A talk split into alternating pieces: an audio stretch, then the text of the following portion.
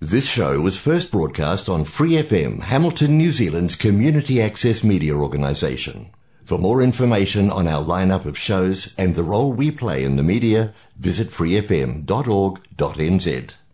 怀卡托华人之声，音质天成，悦动人生，伴我随行。怀卡托华人之声，音质天成，乐动人生，伴我随行。 You are listening to Waikato Chinese Voices. Follow our radio, share the world. 您正在收听的是 FM 八十九点零怀卡托华人之声广播电台节目，我们在新西兰为您播音。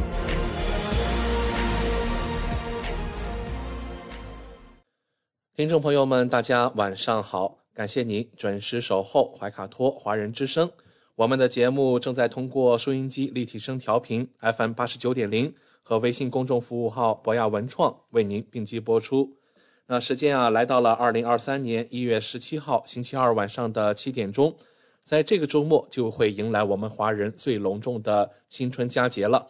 那么在此刻呀，怀卡托华人之声的主播奥斯卡代表我们全体同仁，向关心、支持和关注我们的听众朋友致以新春的问候。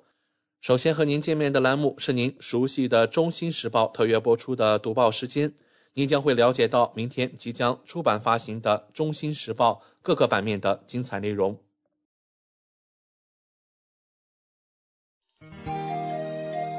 关注天下，服务新华，主流视野，时代情怀。读报时间由中新时报特约播出。周二的中文广播节目，我们首先进入到了由新西兰南北岛全国发行的《中新时报》特约播出的读报时间。主持人小峰和奥斯卡会在这里和听众朋友们分享明天即将出版发行的《中新时报》各个版面的精彩内容。我们首先来关注一下《中新时报》百豪一零二新西兰国内新闻。新西兰疫情最新播报：一位知名的流行病学家说，随着重复感染新冠的新西兰人增加，新冠后遗症可能成为新西兰残疾的主要原因。新西兰卫生部周一公布的最新数据显示，每日新增病例的滚动平均值略微下降到两千七百三十八例。虽然广泛的疫苗覆盖率帮助新西兰保持了较低的死亡率，但与那些在大流行病早期遭受感染波及的国家相比，并不是每个新西兰人都能从感染的急性阶段完全恢复过来。最近发表在《自然评论微生物学》上的一篇文章说，研究表明，大约百分之十的新冠感染会导致新冠后遗症。奥塔哥大学流行病学家迈克尔·贝克周二告诉晨报记者，新冠后遗症基本上会导致大量不同的症状，虚弱和疲劳、神经系统症状，还有脑雾等等。另一个方面当然是呼吸系统问题，长期气短，许多人都有这种影响。这种新冠后遗综合症类似于肌痛性脑脊髓炎和慢性疲劳综合症，这是非常著名的感染病毒后疾病。我们从过去的经验中知道，新冠可以导致相当衰弱的疾病，可以持续很多年，而且在很多情况下，后遗症是永久性的。由于新西兰现在报告的确诊感染人数超过二百一十万，贝克说，新西兰可能已经有二十万个潜在的新冠后遗症病例。当然，这些人中有一些会随着时间的推移而康复，但是专家们说这个数字几乎肯定是低估了。贝克表示，几乎可以肯定，新西兰卫生部本周最新报告的再感染比例百分之三十也是被低估了。下面来关注《中新时报》零零二下一篇文章：春节暖心送温情，万里归途映初心。驻新西兰使馆举办新春卫侨观影会及春节暖心包发放仪式。一月十五日，中国驻新西兰大使馆在惠灵顿举办新春卫侨观影会及春节暖心包发放仪式。王小龙大使出席活动并致辞，向在新侨胞代表和留学生代表发放春节暖心包，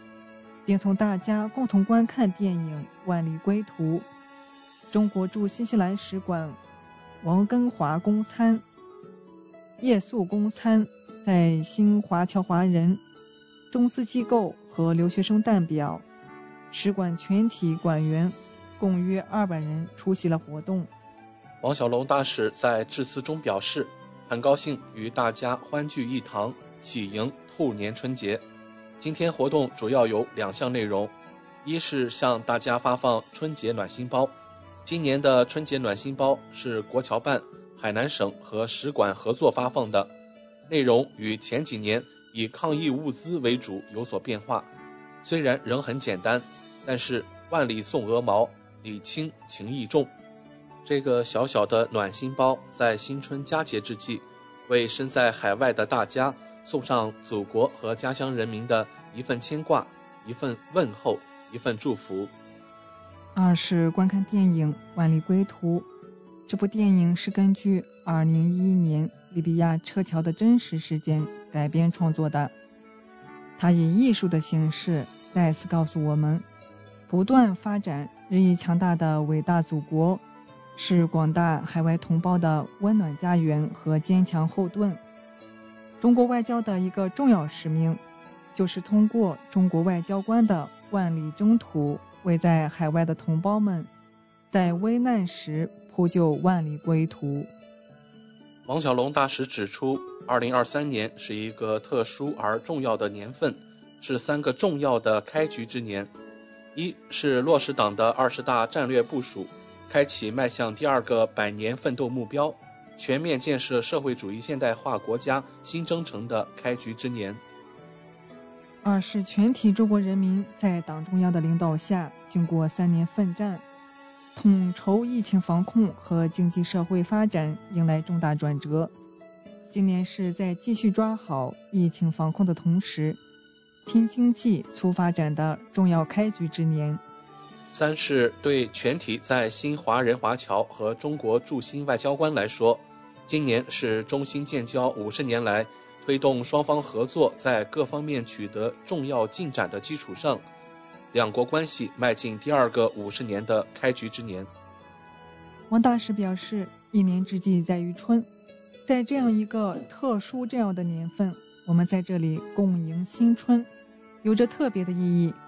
祝福所有华侨华人朋友们新春快乐，阖家幸福。祝大家在新的一年皆得所愿，心想事成。活动现场氛围隆重热烈，华侨华人和留学生代表纷纷称赞活动形式新颖、内容丰富，让大家真真切切感受到了祖国的温暖。新中商会会长齐慧芳表示：“春节暖心包。”饱含着祖国对广大海外侨胞的关心关爱，以及使馆对大家的支持，让我们倍感温暖。通过观影，也更加深刻地体会到祖国是海外侨胞的坚强后盾。纵有万里归途，危难之际，祖国一定接你回家。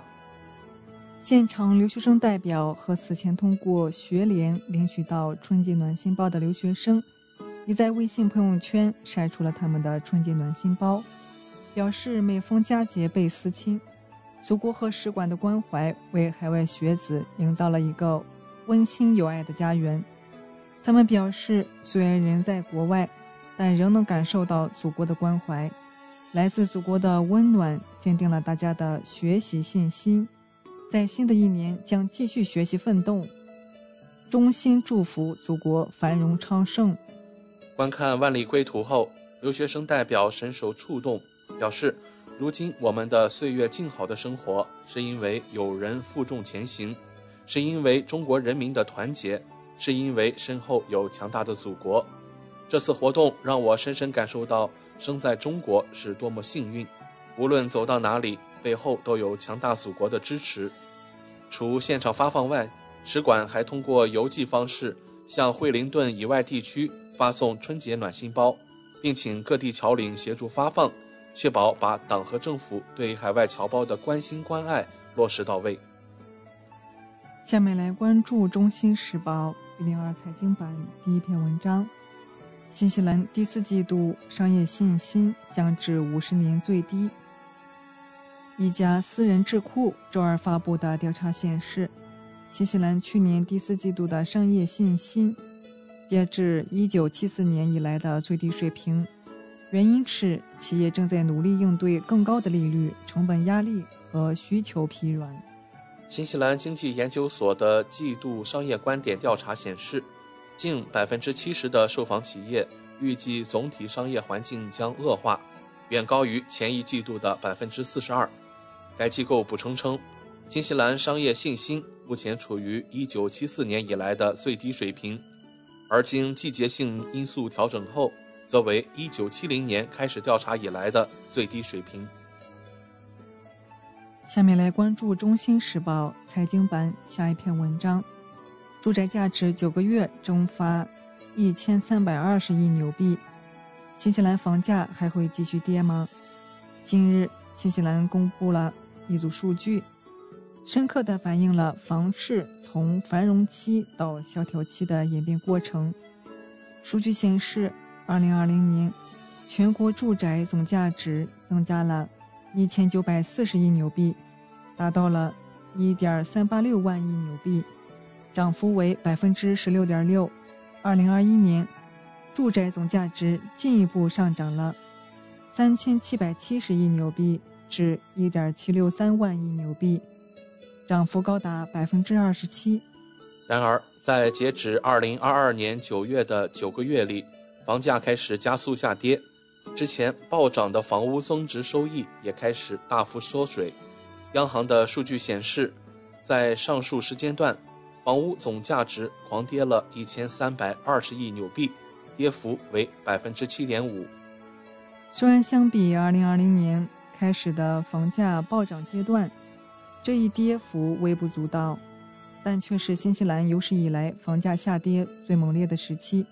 值得一提的是，在房价下跌的同时，新西兰正在经历有史以来最强劲的房源库存增长，因此每套住宅的房价下跌速度实际上超过了百分之七点五。央行的报告指出，二零二三年经济衰退的潜在风险以及打击房产投资者的税收政策，都被认为是造成房价下跌的主因。此外，新建住宅也在进一步增加住房存量，而且可能超过了市场需求。另外，由于建筑成本的飙升，这些新房的价格增长可能会更快，这是一个不寻常的现象。目前购房需求持续疲软，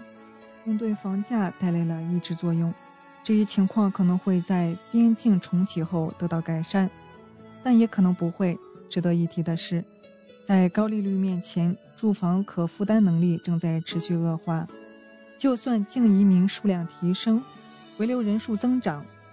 他们可能还是会觉得买房很难。要知道，全球很少有国家的房价像新西兰那么高。只有当房价持续下跌，而且下跌速度快于税后工资，扣除通胀因素后的工资时，我们才能知道新西兰在住房负担能力方面取得了进展。回顾历史，新西兰房市的狂热始于2003年，当时。克拉克领导的政府引入了百分之三十九的个人所得税最高税率。为了寻求收入庇护，更多的人选择了投资买房，因为房价上涨可以带来免税收益。尽管当前新西兰房价在加速萎缩，但要退回至二零一九年的水平，住宅总价值需要进一步下跌四千四百亿纽币至一点五万亿纽币。然后，新西兰会涌现出更多的可负担性住房。然而，这一情况发生的可能性微乎其微。要知道，今年是选举年，无论哪个政党都会担心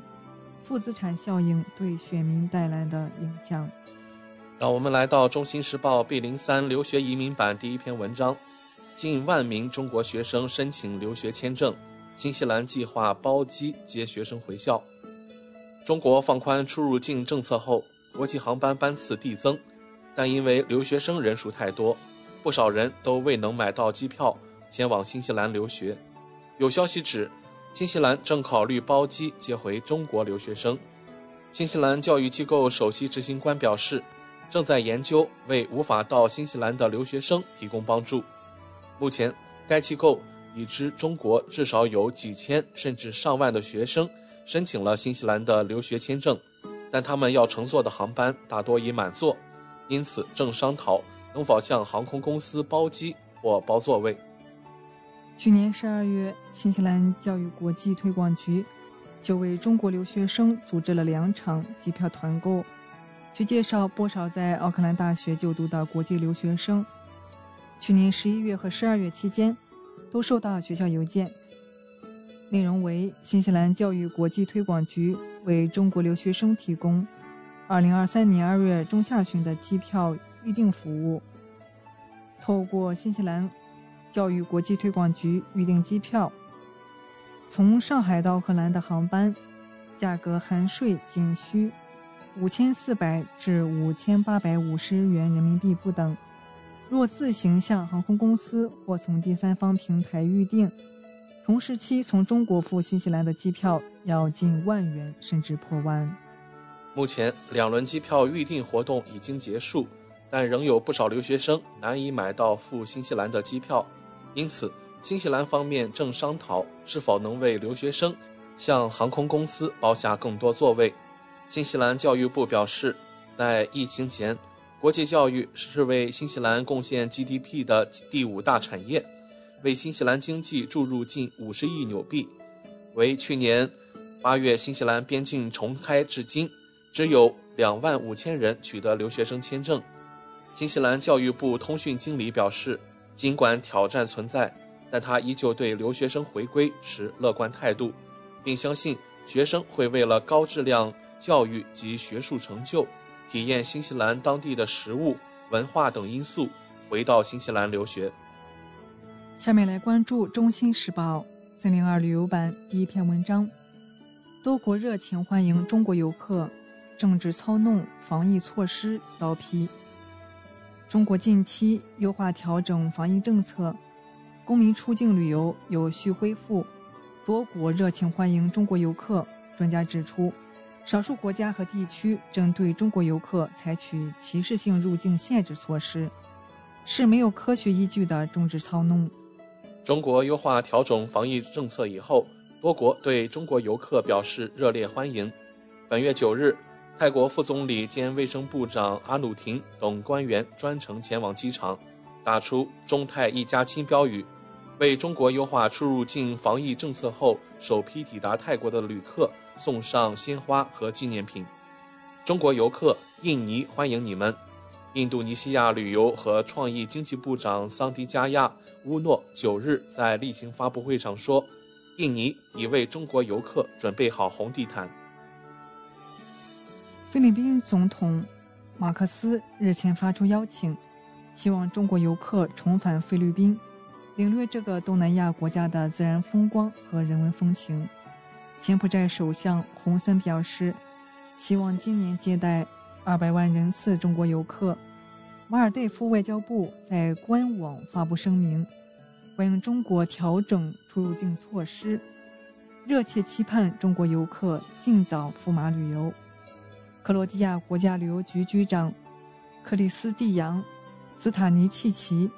九日接受新华社记者采访时说：“将尽一切努力为中国游客到克罗地亚提供便利。”对于多个国家近期出台欢迎中国游客的举措，中国外交部发言人汪文斌表示：“中方会为游客前往这些国家旅游提供更多便利，将继续优化调整有关措施。”与各方共同保障中外人员安全顺畅有序往来，为国际团结抗疫和世界经济复苏贡献力量。就少数国家和地区针对中国采取歧视性入境限制措施，多位专家批评相关措施缺乏科学依据，原因是政治操弄。英国《观察家报》日前报道。多位专家认为，针对来自中国的游客采取新冠检测等限制措施，缺乏科学依据，是一种纯粹的政治操弄。爱丁堡大学教授马克·伍尔豪斯说：“我认为英国不太可能从这项措施中获得任何公共卫生利益。”他表示，这只能是出于政治原因。沃尔豪斯还说，新冠变异毒株 XBB.1.5 正在美国迅速传播，但英国似乎没有人担心它。相反，关于假想中国出现变异毒株的噪音却很多。日本大阪公立大学教授程户康年说：“从抑制感染的角度看，仅针对中国采取入境防控对策，实际效果非常差。”他认为，欧美早就不积极统计新增新冠阳性人数，其内部疫情仍然严峻，赴海外旅行的人也越来越多，加剧病毒在全世界扩散。美国乔治华盛顿大学医学教授乔纳森。莱纳在社交媒体上谈论美国当前疫情时，讽刺说：“虽然形势严峻，但现在唯一的防疫努力却是在检测中国旅客。大家都醒醒吧，问题出在我们自己身上。”中方发布新冠病毒感染乙类乙管总体方案和中外人员往来暂行措施后，多国表示不会针对中国游客采取限制措施。坚持以科学为指导应对疫情。迄今，我们没有看到任何额外风险。俄罗斯消费者权益保护和公益监督局局长波波娃说：“中国优化调整疫情防控措施后，该局将不会对中国赴俄人员采取额外防疫措施。”瑞士联邦委员会十一日讨论了欧盟关于对乘飞机进入欧盟人员。采取措施的建议，并认为，中国目前的新冠病毒感染对瑞士居民及卫生系统构成的风险很小，不应要求来自中国的旅客接受强制新冠病毒检测。瑞士联邦公共卫生局同日发表声明说，目前在中国流行的奥密克戎毒株早已在瑞士广泛传广泛传播，强制检测中国直飞瑞士旅客。对病毒在瑞士传播的影响微乎其微，而且在中国出现新的需要关注新冠病毒变异株的风险，并不比其他国家更高。世界卫生组织欧洲区域办事处主任克鲁格十日表示，从科学角度看，中国当前疫情不会对欧洲地区疫情产生重大影响，因为目前在中国流行的新冠病毒变异株。已在欧洲和其他地区流行。他强调，各国制定针对新冠病毒防疫措施时，应基于科学，并遵循适度和非歧视原则。此前，波兰卫生部长尼基尔斯基说，波兰不会对来自中国的旅客实施与新冠病毒相关的特别旅行限制。新西兰新冠疫情应对部长艾莎维洛尔表示。从中国出发的旅客不会对新西兰新冠疫情造成明显影响，这意味着出入境限制既不需要也不合理。泰国朱拉隆功大学医学院新发疾病健康科学中心主任迪拉瓦认为，在中国传播的奥密克戎毒株跟目前在全球流行的毒株基本相同，无需担忧中国旅客入境泰国。让我们来到《中新时报》C 零三房产投资版第一篇文章：精武鸭脖首次出口新西兰。一月十二日，经武汉海关综合评定合格，在仙桃生产的三百三十箱、货值六万元的湖北特色精武鸭脖产品起运发往新西兰。这是精武鸭脖产品首次通过线下的方式批量进入国际市场。鸭脖作为小吃正式出现，要追溯到上世纪九十年代的老汉口精武路。精武鸭脖故此得名。到二零零三年的鼎盛时期，千余米的精武路上就有几十家鸭脖店，整条街飘散着卤鸭脖的香味，家家门前排起长队，精武鸭脖也由此名声大噪。与武昌鱼、热干面等一起被称为武汉美食名片。让我们来到《中新时报》C 零四法律版第一篇文章：房屋涉及多项违规，奥克兰华人房东遭正罚。昨天，租赁法庭公布了一起案件，奥克兰一名租客爆料称，他居住的租屋布满了霉菌，而且邻居还偷用其电表。最终，涉案房东被判处五千以上的罚金。据悉，本案中租客申请了姓名保护，法庭则向房东判处了惩罚性赔偿。法官表示。房东的违规行为包括对租屋缺乏维护、租屋不符合健康住房标准，以及让租客多付电费。法庭文件显示，租约于二零二一年十一月十二日开始，该物业应于去年二月十日之前达标。房东在租约开始前获得了由相关部门提供的评估，评估报告显示，该租屋存在供暖。通风、防风、烟雾报警器、天花板、地板保温棉和防潮等方面的问题，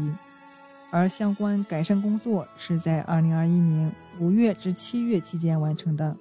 然而，当租客入住后，后者怀疑租屋并未达到健康住房标准。2022年7月，租客自行找有关机构对租屋进行了评估，结果发现租屋在保温棉。防潮和供暖方面依旧不达标。虽然房东在十月份对相关问题进行了处理，但在之前长达十一个月的租赁期内，房东的行为已经触犯了法律。据租客介绍，在很多情况下，房东都没有及时回应出租屋的维修要求。租客提出的另一个问题与物业内的霉菌有关。提供给法庭的照片显示，其中一间卧室的天花板上。到处都是霉菌。租客表示，尽管他们频繁清理，并给房间通风，但霉菌还是不断的长出来。另外，租客还发现，他们租屋后面的邻居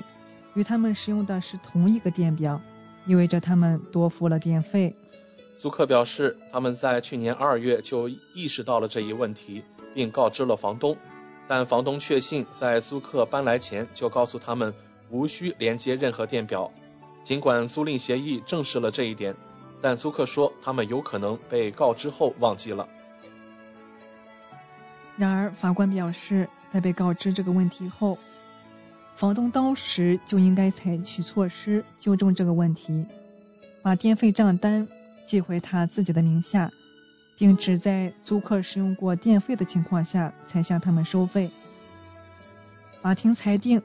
租客不应该为固定成本或邻居的电费买单，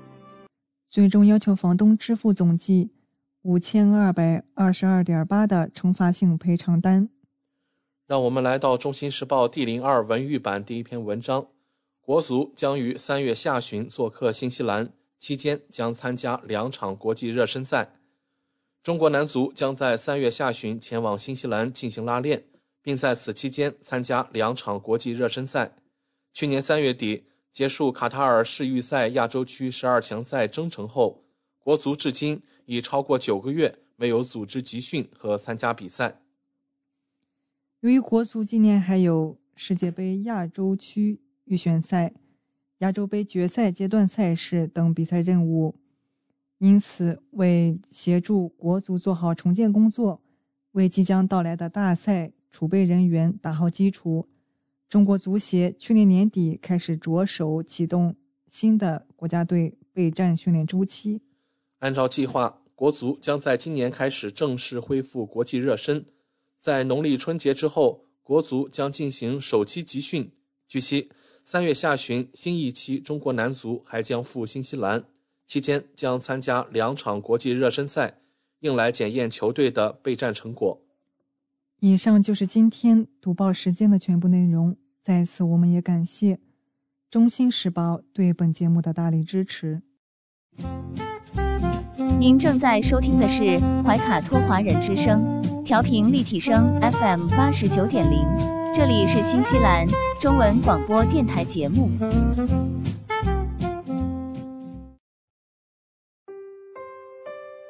我是您的私人健康顾问。我也是您的保险索赔专家，我更是您的家庭风险管理和理财专家。丽丽谈保险，每周二晚上七点半准时与您相约怀卡托华人之声。亲爱的听众朋友，大家好，欢迎来到您熟悉的“莉莉谈保险”专题时间。我们邀请纽西兰顶尖的专业保险和理财专家莉莉女士，与收音机前和正在线上收听节目的新朋友、老朋友们打个招呼。各位听众朋友们，大家晚上好，我们又见面了。我们知道您是全球百万圆桌 MDRT 顶尖会员，纽西兰第一位获得全球华人金融保险业最高荣誉国际龙奖 IDA 白金奖的保险顾问，新西兰保险行业大奖 Ascent 最高奖项白金奖和 Apex 最高奖项白金奖的获得者。很高兴您做客我们的节目。谢谢奥斯卡。嗯，晚上好。之前的节目中，我们聊到了医疗保险中垫底费的问题。今天我们请 Lily 来跟我们聊一聊保单中的自动更新功能。据我所知啊，保险合同是投保人与保险公司之间签订的具有法律效力的效协议，所以保险合同一旦签订，不是应该固定不变的吗？请问保单条款中的自动更新又是什么意思呢？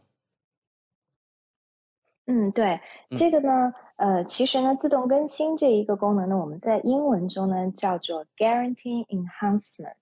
那中文简单的讲呢就是自动更新。那么自动更新这个啊概念呢，其实它嗯并不是那么的常见，尤其是说大家如果有购买一些海外的这个保险的版本，你比如说，尤其像我们经常接触到看到有一些中国的这些保险。呃，那么以前比如说十几年前买的，二十多年前买的一些很旧的保单，那么它的这个条款呢并没有变动，嗯，因为就像您刚才所说的保。保险合同它本身就是具有法律效应的这个协议嘛，那协议既然一旦签订了的话，大家就应该按照协议上写的去执行。所以从传统意义上来讲呢，过去比如说咱们在中国买过保险，很旧很旧的产品，包括以前比如说很多年以前我父母给我自己买的一些产品，那这样的产品它的保单呢就永远都不会变，它就是这个样子的。所以呢，可能我们拿二十年前的保单跟今天的保单来比较的话，就会发现原来的保单它保障范围很。很少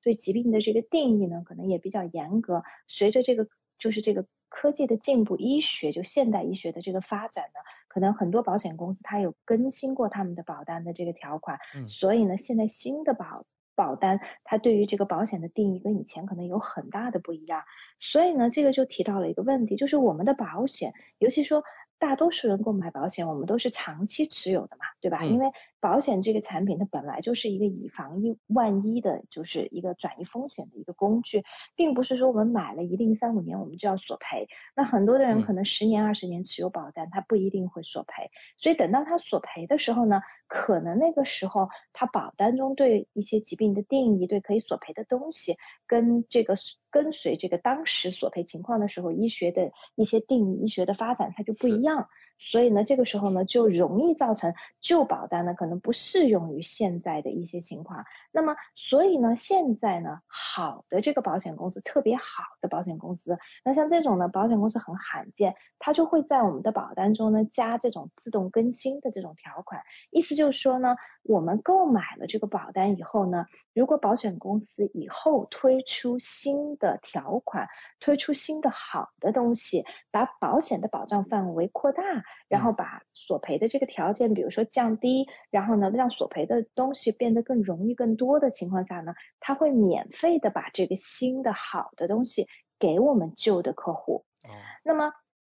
在在这种情况下呢，对于我们旧的客户来讲呢，那我们的保险虽然买的很早，但是我们的保单始终处于市就是市场上最领先的这个啊情况下。那么，所以呢，我举个简单的例子，你比如说我自己的保单，那我自己的保单，比如说我买了二十多年了，那我买的这个保单以前呢，比如说很简单，举个医疗保险的例子吧，我买的时候，那个时候医疗的保险呢是不保体检的。我们是不会保体检，体检是写在大免责里面的。嗯，那么后来呢？很多年以前呢，保险公司它做过搞保单的更新，那个时候是 Sovereign 的这个保险公司，因为我自己的保单是在 Sovereign，那么它就加了体检的这个嗯功能。加了体检的保障进去，那我作为旧客户，他也给我，所以我也享受。那么，所以我的保险立刻就可以使用，可以做体检。那么这个体检的这个好的这个嗯体体检的这个 benefit 呢，在这个啊。呃，两个月前呢又做过一次更新。以前呢我们的限额呢是五百块钱，现在呢更新到了七百五十块钱。如果我们有加入 Vitality 的话呢，那么它更新呢之后呢就变成了七百五十块钱。所以我的这个保单呢现在也可以做七百五十块钱的这个体检，所以这是一个很好的。还有呢就是比如说我自己旧的保单，以前 N 年 N 年前我以前买的时候呢是没有这个怀孕生产方面补助的，结果后来呢它更新的时候它也给我了。怀孕生产方面的补助，所以呢，比如说在我生我们家老三的时候呢，我们就可以使用它的这个怀孕生产方面的补助，可以去做这个无创 DNA 的检查等等，这些都可以索赔。所以呢，这个就是我旧保单虽然是没有，可是新的他会给我。还有一个呢，就是使用的比较频繁的就是海外就医。我买保险的那个时候呢，可没有海外就医这个概念。就是保险公司它都不会把你要去海外就医，可是呢，很多很多年以前呢，各家各大保啊这个好的这个保险公司，它都有在它的保单中增加这个海外就医这一部分。那我的保险呢也享受这种 pass back，所以呢，我的保单也拥有海外就医。如果我现在就拿着我的旧保单，我想要选择性的去海外做手术做治疗，那么我的保险也是会赔的。那所以就说这个呢，在这个啊，我们在讲到这个自动更新呢，是保单中一个特别特别特别好的一个条款，就是因为说我刚才提到的，我们买保险的时候呢，这个合同无论是怎么样的，它是根据当前的这个情况、保险这个环境、医疗医疗的定义去制定的。那么十年、二十年、三十年之后的话呢？那很显然会发生很大的变化，尤其对疾病的定义，尤其对这个索赔的很多的东西。那么，所以如果保险公司能够在保单中加一个这种 guarantee enhancement，就能够保证我们作为旧客户永远享受到最新最好的东西。另外还有一个呢，就是最典型的例子就是这个，比如说我们的大病保险，大病保险呢也是经常做更新。尤其是说，在好多年前，整个这个医学上的定义对于这个心脏病，说到这个心脏病，以前呢，就是说保险这个行业理赔心脏病呢，绝大多数的保险公司对于心脏病的索赔呢，一定要有典型基金酶变化，就是说他这个他在做这个就是测试的时候，他对这个 troponin 生殖酶这个变化要求很高，就是说你必须要达到很高幅度的这个。变化，那么问题就在于是说呢，随着这个医学的这个发展呢，它这个在测量的时候呢，我们叫做 clinical definition，就是就是这个临床的定义中呢，就发现是说经历心脏病的人，他不一定他的 troponin 的这个经济酶的这个变化的幅度能够达到那么大。那么，如果按照保险公司的定义，它就算不上可以索赔，就按照他原来旧的定义。那可是医生又会说你这是得了心脏病，所以就会在索赔的时候造成一个误会误解。病人听到啊，医生告诉我我得心脏病，可是我保险又赔不了，那保单中又写我会理赔心脏病，可是索赔的时候又发现我是赔不了的。那其实呢，在这一点上呢，就是整个这个保险行业就意识到，所以好的高端的保险公司呢，在啊好多年前就已经更新过他们心脏病的定义，就完全心脏病的定义符合 clinical 的这个 definition，就临床定义。那么就是说，这样的话就不容易产生误会，就其实也变相来说是心脏病变得容易索赔。那有的保险公司，尤其像有的银行的保单，我现在都还能看到市面上很多的保单，它对于心脏病的定义就没有更新过，完全没有更新过，还是使用旧的这个心脏病的这个定义，差别就相当的大。也就是说，其实这种东西呢，我们在购买保险的时候，绝大多数客户是不知道的。完全不知道，但是在索赔的时候就会有体现出明显差别。为什么？就是变得一种情况，一家公司能赔，另外一家公司就赔不了。嗯，好的，谢谢 Lily 的介绍。那听众朋友或许会有这样的疑问：保单中的自动更新会导致我的保单条款变差吗？我原来保单中旧的一些好的条款会不会被取消呢？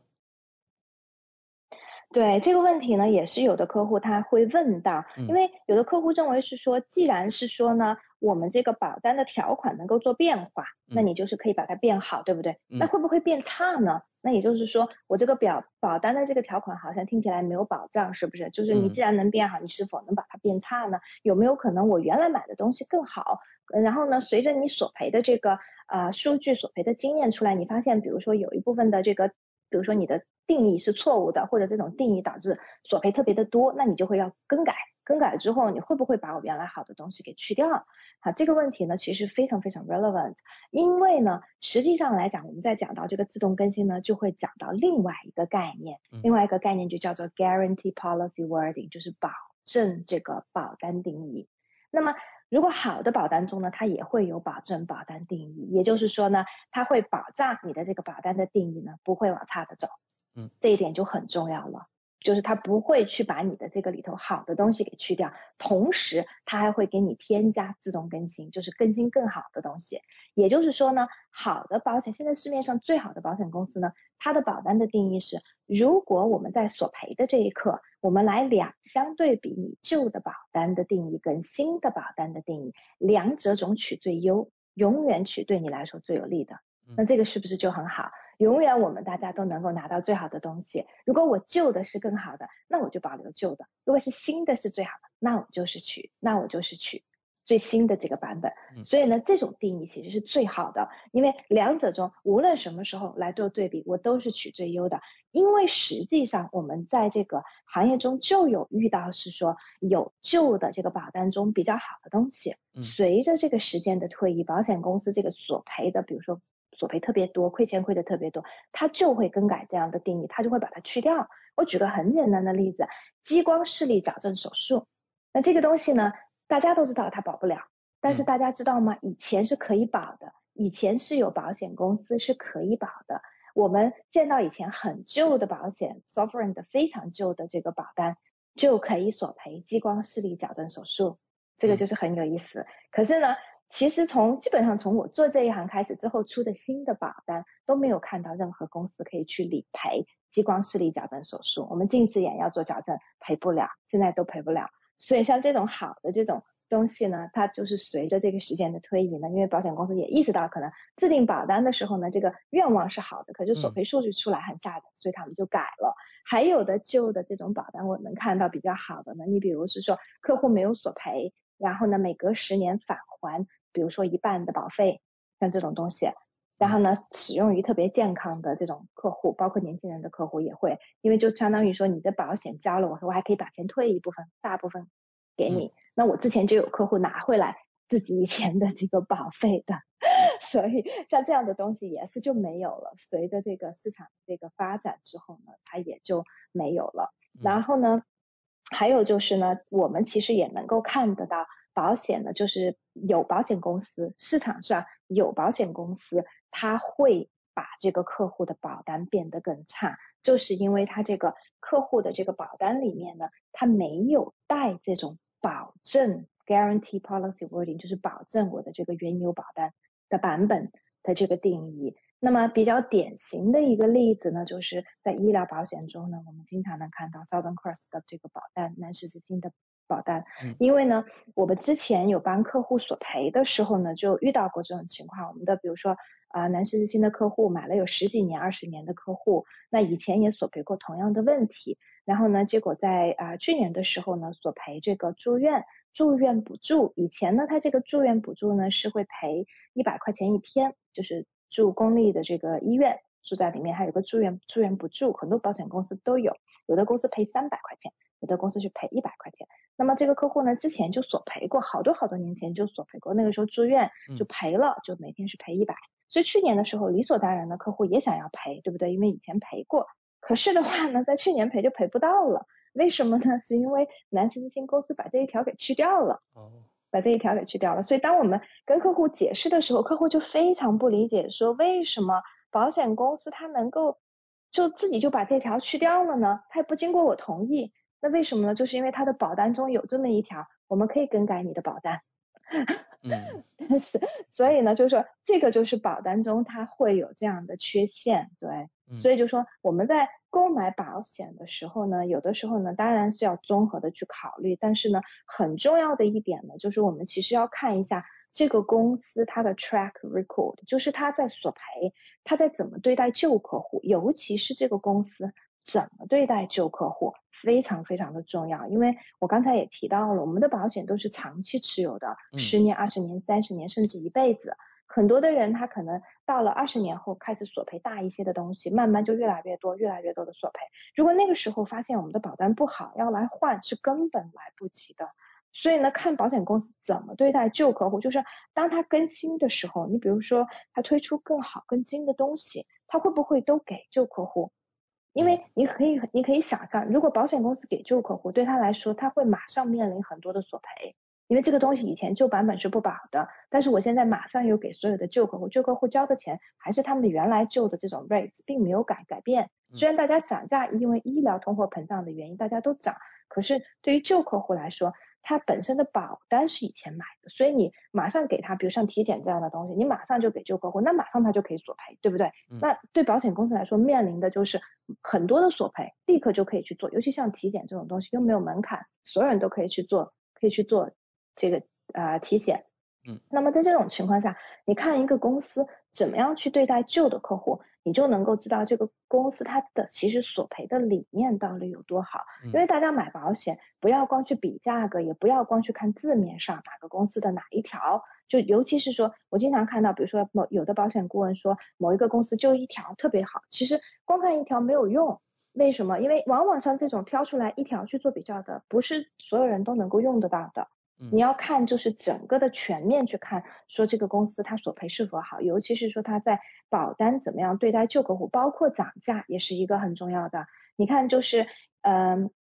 之前应该是在今年初吧，今年初，呃，Partners Life 公司对它的这个风险类的产品做了很大的一个调整，当时在这个所有的这个金融的杂志上都有说。那么我们就会有接到是说有的客户他之前比如说买的这个公司的产品，然后一下子涨很多很多，那这些客户很多就会觉得说很难承受。但大多数这些客户就算来找我们，我们也帮不上忙。为什么？因为你也不能够换，因为身体上出现问题了，那你怎么办呢？你没有公司愿意接收你，那你就只能待在原公司。我们也是劝这些客户，那有的时候没办法。你就只能待在原公司，待在原公司，他又觉得非常非常的贵，因为同等类型的产品，它比别人的要贵出，比如说百分之三十或者更多。那尤其在额度买的高的情况下，那就更贵了。对，所以呢，这个就是保险呢，一定是一个看要一定要看长期。我们在选择公司、选择保险计划、选择保险顾问，一定不能短视，因为就是这个产品一定是一个长期的。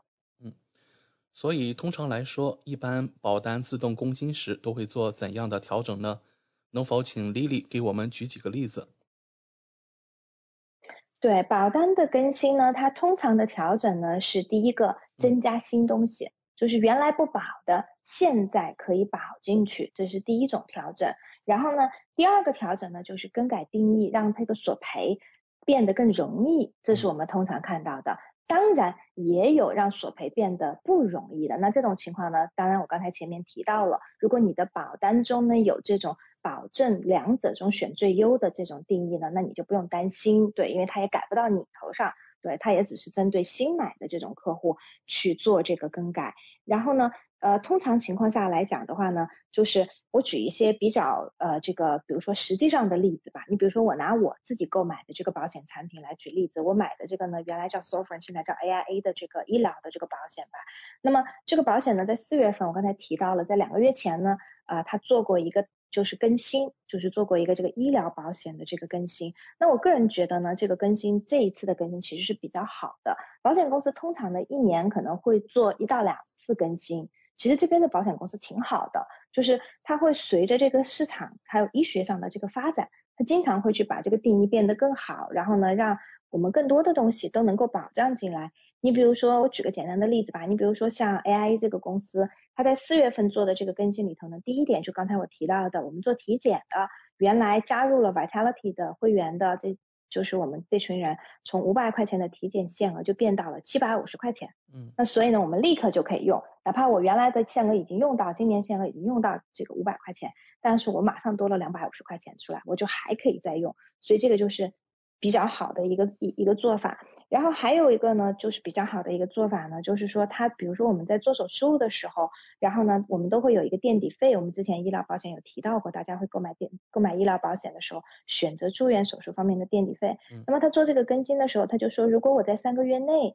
然后呢做相关手术，我就可以免掉这个垫底费，因为这种情况很常见。有的时候，比如说做一个手术，一次手术呢只能做一边，然后剩下一边呢可能要做第二次手术，可能就在。一两个月左右就接着做，那么这个时候呢，付两个垫底费很显然是不太合适的。嗯，对，所以就说呢，呃，而且正好可能这个索赔又跨了保单年，因为一个保单年我们垫底费是只用付一次的，对，所以呢，像现在呢，就是呃，他有出了这一条，说就算你跨保单年也没关系，那么这个三个月内呢做同类型的这个手术，我们就可以免掉这个垫底费。然后呢，另外一个呢就是。它也增加了，你比如是说，哦，它叫这个 loyalty 的这个 benefit，就是说你成为它的这个啊，你你你成为它的这个会员，啊，就是一段时间以后呢，通常是三年以后，那么它就能够保障呢，就是女性做 breast reduction，然后还有呢，我们可以做这个减肥手术，还可以做减肥手术，对你比如说做这种啊 gastric，对 gastric 这种手术，它就都。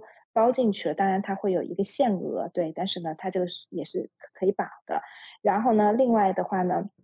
它对于这种你比如说做啊癌症治疗以后的话呢，它有的比如说女性乳腺癌，然后它有做了这个乳腺切除的话，它可以做这个啊隆胸手术，然后呢也是。就是在这种就是嗯原来的这个基础上，让它变得更好。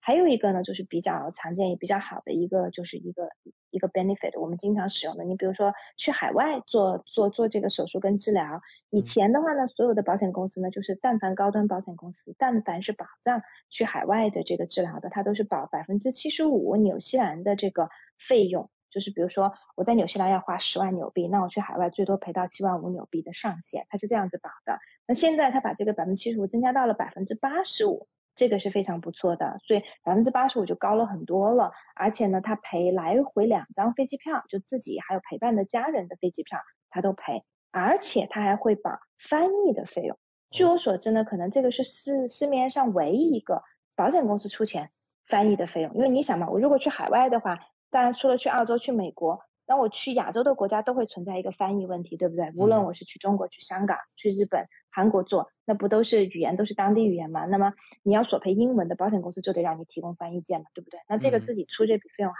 还不便宜，那所以现在保险公司会出这个翻译的费用，所以就让我们这个索赔呢变得更加容易。最好的一个，它这个就是它这个保单更新最好的一个呢，就是它对于新生儿最常见的七种。先天性的疾病，它可以保障了，因为以前呢，我们的高端医疗保险公司呢，各大公司它都是对于先天性的疾病，就是刚刚出生前三个月或前四个月出现的问题是不保的，看哪一家公司。你比如说 AIA 是三个月，NIB 是四个月，那么。比如说，有的孩子刚刚出现就出生的时候，他比如说有像鞘膜积液啊、脐颤呐，还有腹股沟颤呐，或者斜视啊，或者是说像这个呃汤太这种很常见，舌系带汤太的话，那你刚刚出生三个月内就发现，那就赔不了。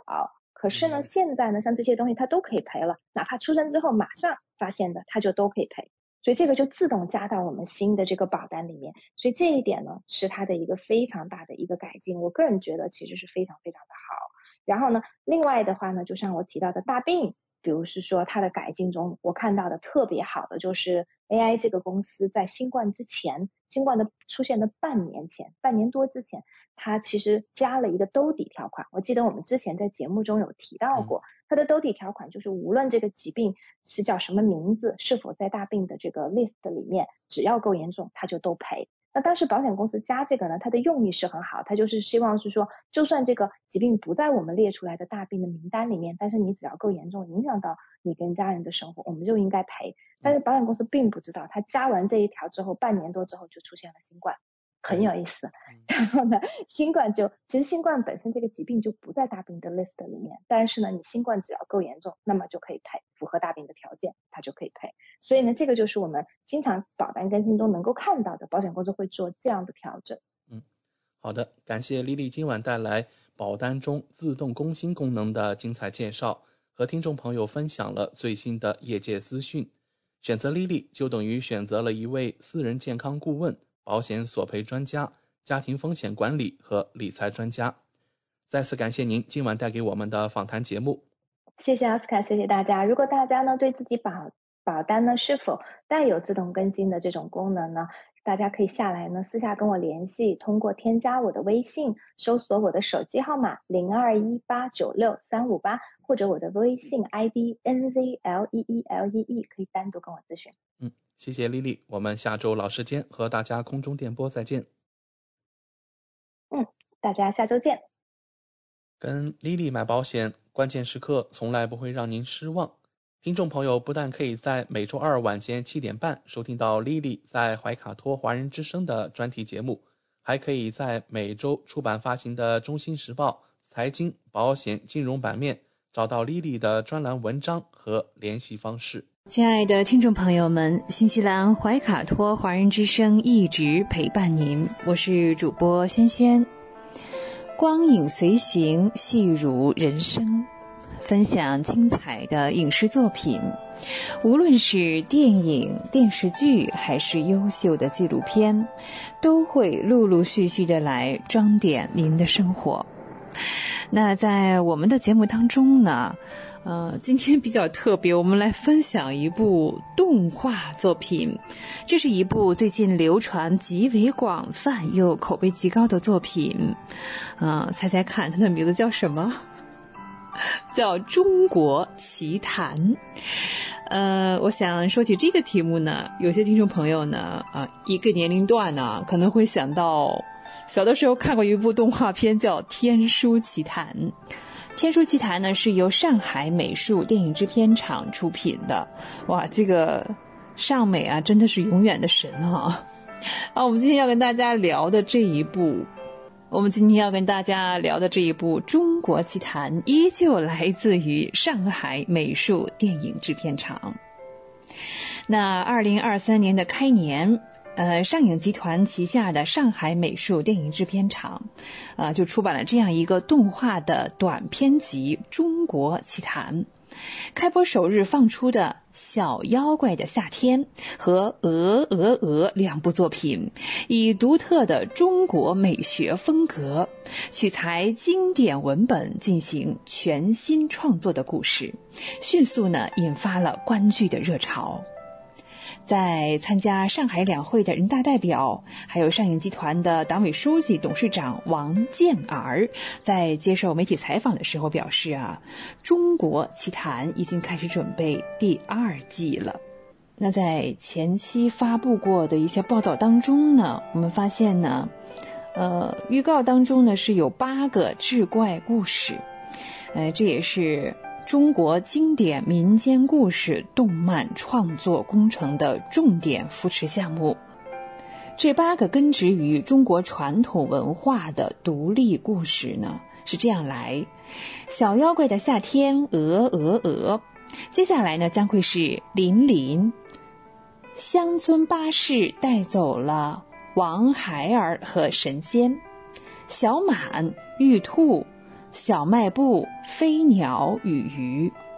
那在这八部片子当中呢，从北国风光到胡同巷里，从未来宇宙到乡土人间，纵览古今又展望未来。故事内容呢，涵盖了乡土眷恋、科技幻想、啊亲子的主题、人性思考，也展示着中式想象力，承载着中国民族文化。那如果有了解或者是观赏过这部作品的朋友们呢，会发现啊，这个画面呢真的是非常有特点，包含了有传统来历的故事，也包含了全新的故事。那有传统的像这个二维的平面的感觉呀，还有剪纸啊、定格动画啊，以及其他的现代技术，将素描与中国水墨韵味相结合，这是一种创新的尝试。啊，对创作者们以及对中国美学啊，这是一次多视角的诠释。在创作《小妖怪的夏天》的时候呢，导演雨水表示，创作过程当中按照比较传统的二维动画制作流程，先是剧本，接着是做分镜，然后美术设计。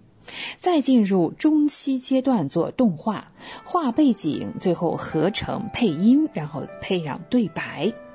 在美术这一部分呢，人物造型已经定的差不多了，背景的绘制当时更偏向于中国风，啊，没有那么明显的风格。但是呢，当背景画了五分之一的时候呢，团队觉得并没有达到预期的目标，那要把中国的传统审美再多加一些，于是呢，又重新从头开始了一个另一个版本的美术风格。除了美术呢，比如最后比较风格化的这个狼妖变身。在制作上呢，是一帧一帧手绘出的那种水墨的风格感，还有一些镜头啊，像唐僧师徒四人正面走过来的慢动作画面，制作起来呢也是有相当的难度。第二部《鹅鹅鹅》一共有两百零八个镜头。每个镜头每一帧至少要画三到四个小时，有些呢甚至要七八个小时，还有的呢时候要十几个小时画一帧。导演胡瑞表示呢，由于出片率并不高，那很多镜头呢要徒手画很多遍，所以呢废片是极多的。再加上呢，现在的工业系统没有办法直接上色，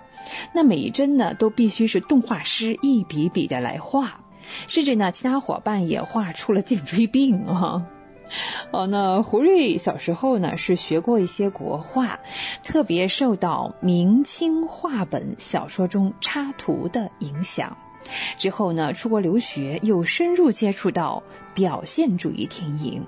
所以动画中啊就出现了米氏云山，又加上一些哥特画风，像这个黑眼圈啊这种设计哈。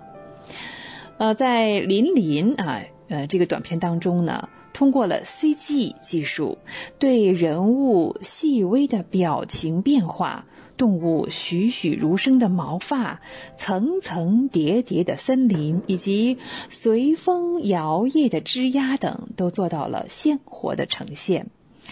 啊，应该说是完成了形象塑造上的一个更新。导演呢，杨牧表示，团队想突破三维的这个既定的框架，做三维与水墨意境的融合。既保留了水墨风的留白韵味，又保留了 CG 动画在细节和透视层面的优势。而在表达形式上呢，则侧重对传统文化的创新性的传承。在画面风格上啊，呃，这部作品是属于饱和度比较低啊，反差也比较低这样一个色调的运用。带有明显的东方美术风格，其中呢，故事中的人物造型也脱胎于鄂伦春族。影片呢还创造出呃，像这个还借鉴了一些，应该说是爱斯基摩人啊，为了防止雪盲症发明的雪镜，甚至啊，打斗的段落还保留着普通三维的每秒二十四帧这样一个效果。那其他的文戏啊，除了这个大戏啊，文戏之外呢，导演杨牧是刻意的抽帧，就是抽掉了几帧，调成了每秒十二帧。所以看，这是一部真正走心的嗯作品呢，真的是广受关注，话题的热度呢，在多个社交平台是居高不下，很多网友直呼哇，这才是国产动画应该有的味道。其实呢，中华文化浩如烟海，丰富多彩的历史典故和民间传说，为文艺创作提供了。取之不尽、用之不竭的源泉。回顾中国动画百年的发展历程，像我们开篇我们聊过的哈《天书奇谭》，像《九色鹿》啊等等啊，这些根植于传统文化的作品，真的是辉煌一时。啊，其他的国家呢，在当时也纷纷来到我国取经学习。嗯，当然了，有那么一段时间呢，我们的国产动画啊，充斥着一些啊，真的是不走心的作品啊，真的是滥竽充数、敷衍了事。嗯，那带来的结果就是失去了观众，也失去了市场。近几年啊，像这个《哪吒魔童降世》《大圣归来》等等啊，国产的原创动画呢开始重拾文化自信，在探索中前进，在创新中发展。总结起来呢，根植于自己文化和情感，讲好中国故事是中国原创动画的独家配方。与此同时，将传统文化与现代主流价值观相结合，运用前沿科技与制作手法进行创作创新，才能激发观众更深层的共鸣，让国产动画不断的发扬光大。中国集团选择了用短剧的形式，哎，这一实践证明，文化创新与商业运作可以相结合，哎，这反而创造出了更大的社会效应和更大的经济价值。将创新建立在尊重观众、了解观众、服务观众的基础之上，不断寻求艺术表达与商业需求的最大公约数。哎，如此一来啊，我们说市场也是非常实际的。竞争也是残酷的，只有这样呢，我们两条腿走路，中国的原创动画呢，才能越来越贴近市场，打造出更多有生命力又有中国味道的文化产品。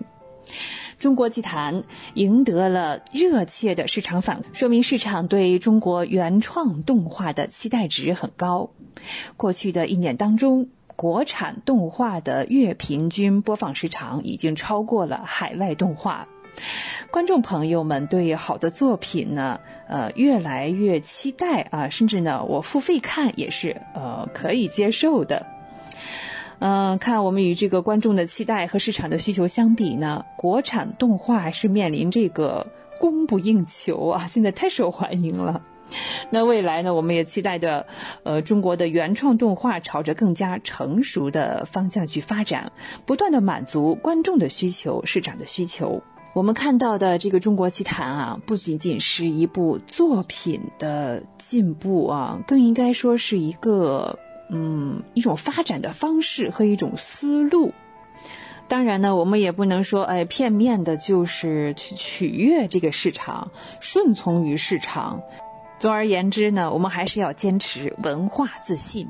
有民族自信心和民族自豪感，用更高的中国文化品味和艺术理想引领观众的审美。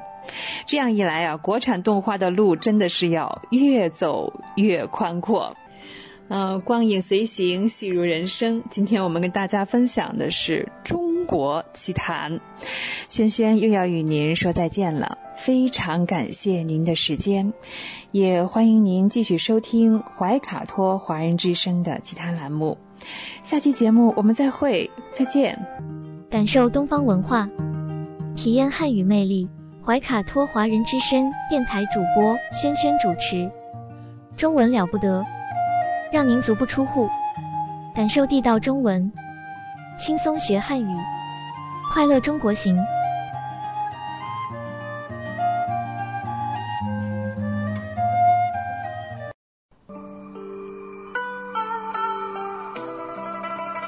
亲爱的听众朋友们，这里是怀卡托华人之声为您效劳。接下来呢，还是轩轩为朋友们带来中文了不得。无论在祖国还是海外，熟悉的乡音总是让人感到温暖亲切。中文不但博大精深，而且好学好玩，很有趣。比如我们这个小栏目的名字“中文了不得”，还可以说不得了，更可以说 了得。那像这样的排列组合方式，在全世界的语言中恐怕是独一无二的。在每期节目中，我们一起聊一聊中国文化常识，然后呢，再介绍一些中文学习的知识点。像重点啊、难点啊，两者相结合，可以活学活用，事半功倍。在上一期的中国文化常识小单元当中呢，我们继续着大美敦煌的旅程。上期节目当中呢，我们介绍哈，这个除了英帝国主义之外呢，对啊，欧洲其他的帝国主义还是要 对我们是嗯虎视眈眈哈。好，上期呢我们聊到的一位鬼子呢叫伯希和，啊，确实不是什么好鸟啊，但是呢。伯希和对汉学，呃，有很高的修养，知道的真是挺挺多的。他以此呢，就开始贿赂我们的哎呀小红人儿王道士，在剩余的一些经卷当中呢，又选拔了一些中文的写本，还有一些呢是伯希和本人认为在语言学上、考古学上以及其他方面都特别有意义的中文写本。哎，这是说呢，一个元宝一捆，那当时一个元宝的重量可能是五十两。那这样一捆呢，他就买了大概是一千五百多卷，就偷偷的怎么说？这叫这叫连连哄带骗哈，抢夺呀，就运回了巴黎。随后呢，就藏入了国立图书馆写本部。那姜亮夫先生呢？啊，我们再次提到姜亮夫先生，我们节目的所有资料都来自于姜亮夫先生，非常的感激。那姜亮夫先生在一九三五年也曾经去翻阅过近千卷，同时呢，也设置了这些儒家的经典运书、字书、老子的卷子，并且抄录了一些关于文学史地的卷宗。同时还缴录了所有的儒家、道家经典，真是美不胜收的祖国文化的宝库。哎，这个连在伦敦所抄得的，嗯，那就编辑成为《银牙敦煌韵集》，以及《敦煌经籍教录》还有杂录等这些书当中。抢走的那些绘画哈，还有一些呢是藏于的巴黎集美以及呢卢浮宫这些绘画当中呢，当然是以佛画还有佛像为主。卢浮宫当中呢是版画、刺绣工艺品还有绘画之类，都在这两座博物馆当中啊。如果大家有兴趣了，巴黎集美博物馆和卢浮宫，记得去看一看来自祖国的宝。藏，颠沛流离啊，被无耻之徒啊带到了异国他乡。说到一九零九年啊，伯希和把这一千五百卷的宝藏啊从北京运回巴黎。其实呢，北京呢已经传遍了，他当时带去了许多重要的中文写本。当时罗振玉等人呢，也都看见了一部分，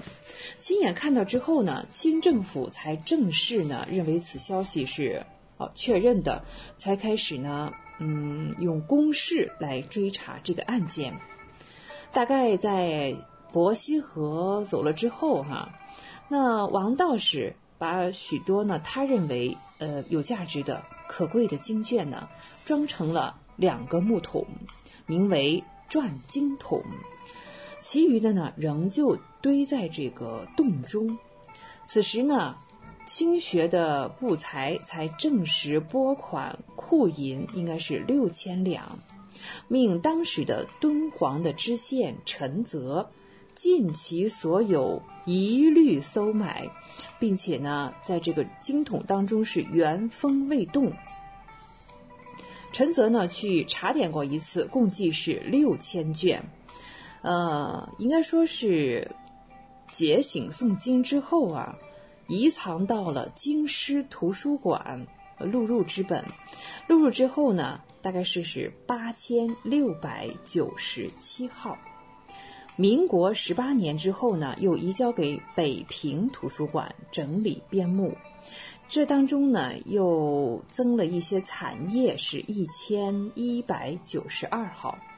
所以呢，综合前面的一起八千多一起啊，是九千八百八十九号。佛经呢，凡四百四十余种，古义的经书约数十卷，这都是罕见之极。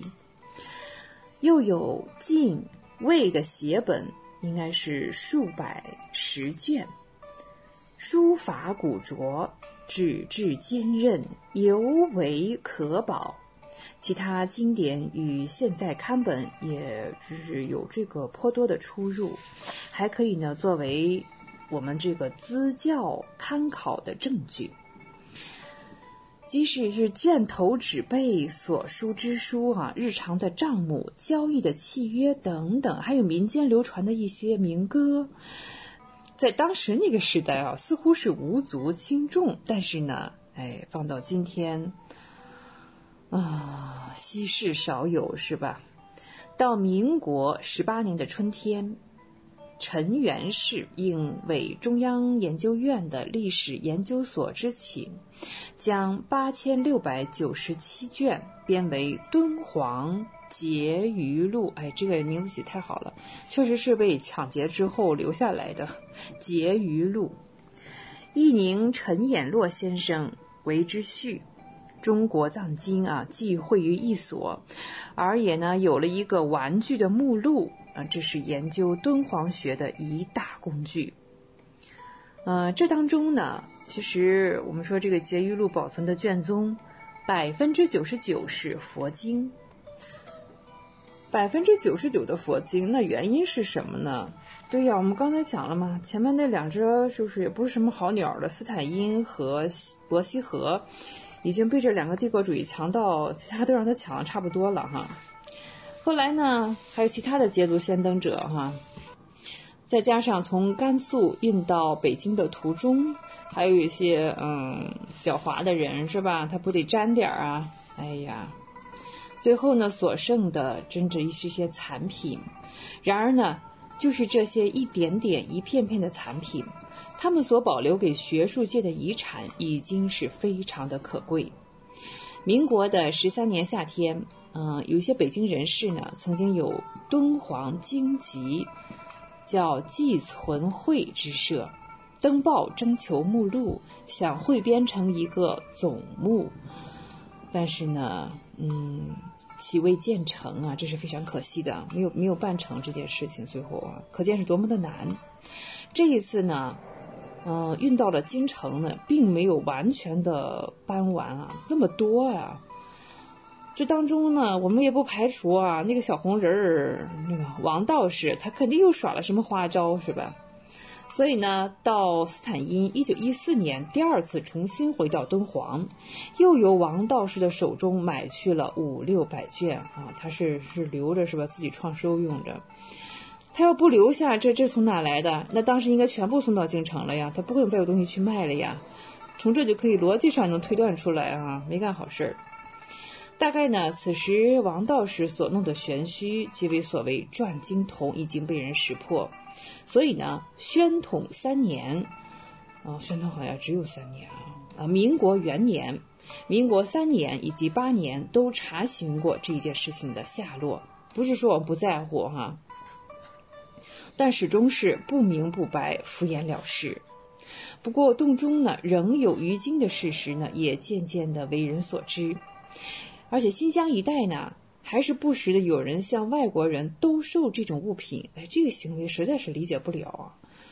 祖宗的东西怎么能卖呢？卖祖求荣吗？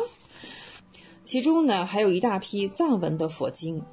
到了民国八年，甘肃省政府教育厅令敦煌知县要将该番经卷悉数送来省中，然后呢由省图书馆保存，并且派人到敦煌查看，将洞门挖开。那剩下这些佛经的卷子呢，开始呢点验封存。呃，它是系成一捆一捆的哈。大概是有九十四捆，一共是四百零五斤，还有一些呢是甲板呢，是成沓成沓的，是板状的啊，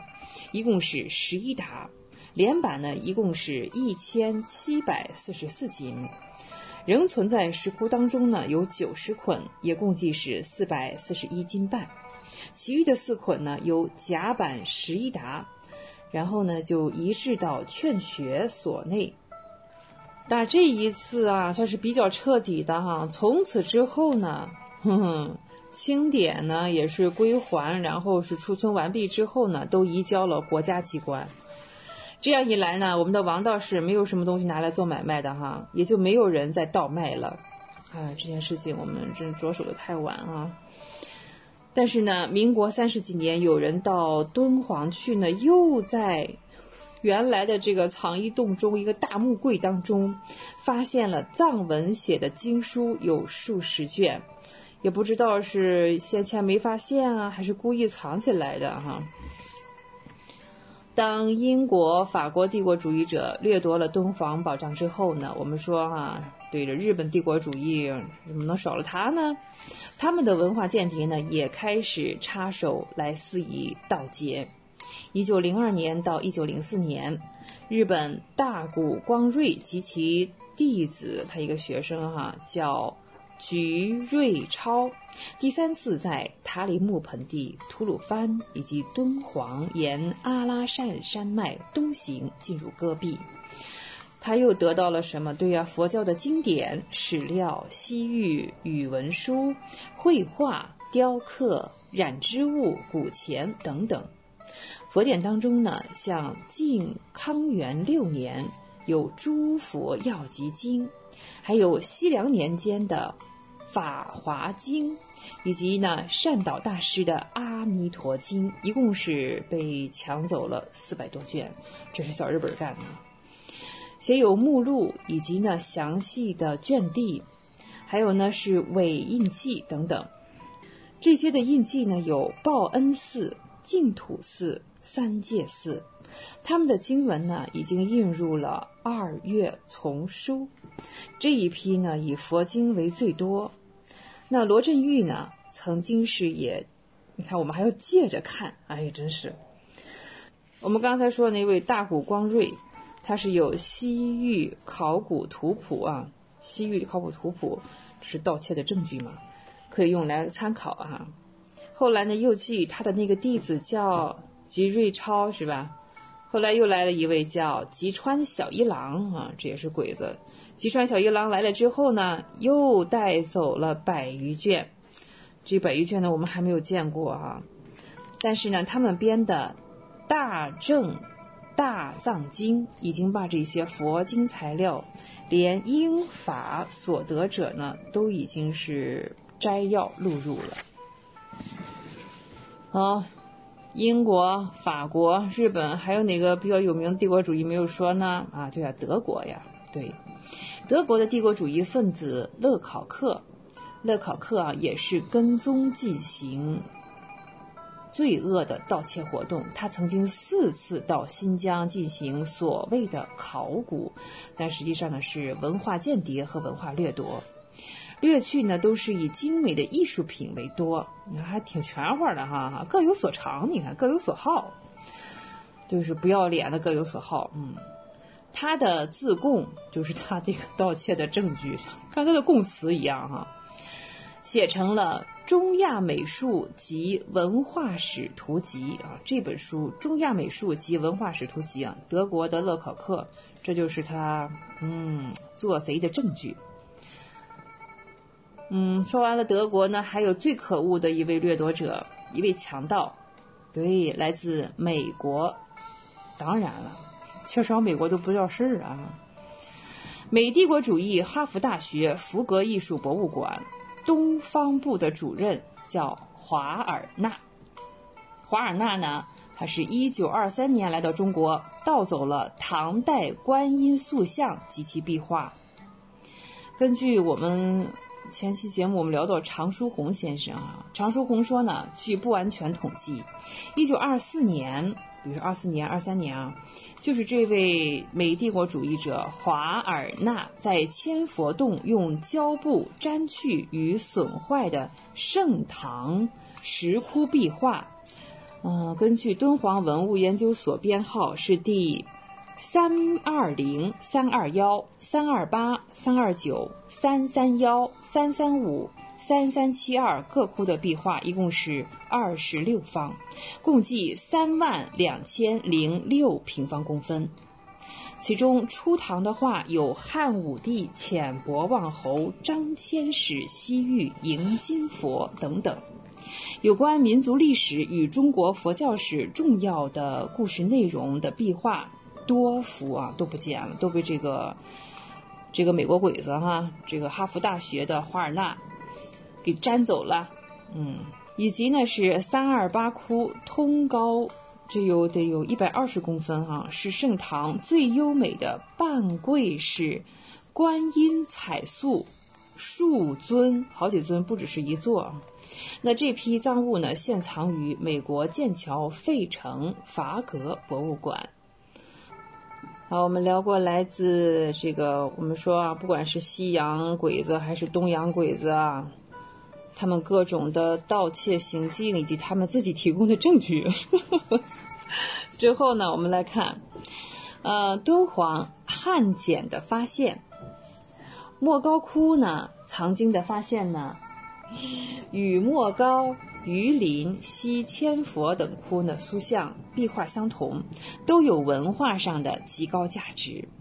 这些东西呢，都在敦煌的南部或者是东部的地带，以三危山为中心。那敦煌自汉以来呢，已经是西北重镇。从考古上的材料来说，还应该还有其他的文物啊。对，除了佛经、佛像之外，哈。现在呢，我们再来看一部非常重要的文书，这要算是在敦煌境内发现的，而且呢，也是第一个去那儿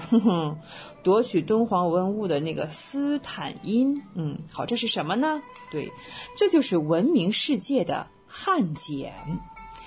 原来呢，中国纸张的发明呢，虽然是早在汉代，然而呢，边远地区的这个作用呢，它可能传到那儿会需要一个时间的差别哈。纸发明以前的文书呢，都是写在竹简还有木牍之上，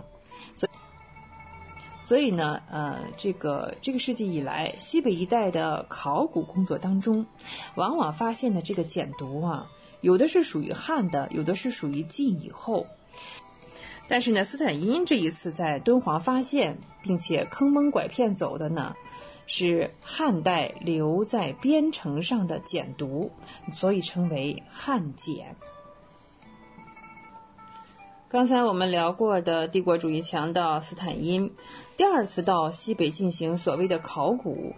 就听见敦煌有古物，那从新疆由东向敦煌这个行进当中呢，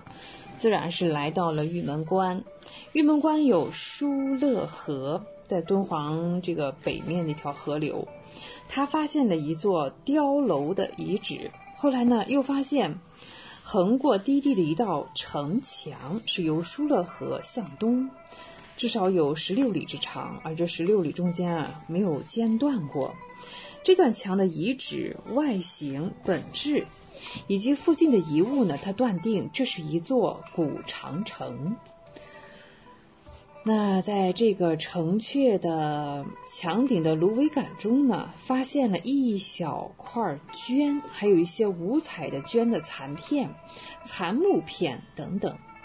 上面呢就书写有中国字，像鲁丁氏布一匹呀，类似这种小木片。他断定呢，这可能是汉代的东西。后来呢，就调查这个，嗯，就是断断续续的墙吧，一直到额济纳河，全长达四百里以上。哎，这也是符合我们中国记载的长城的位置和长度的。同时呢，斯坦因呢又在碉楼的小屋的遗址当中呢，嗯，也是蛮乱的哈，找出了许多就是有中国字的木简，呃，有的字呢是在小木片上，是来自于不同的年代，这些年代呢都是在公元后第一个世纪。这里的边墙遗址呢，在前汉的时候呢，哎，就是有的哟。这些书写的文本呢，是中国最古老的写本，这是确定无疑的。当时我们提到哈，这个斯坦因呢，他有一个就是他的走狗叫蒋师爷哈。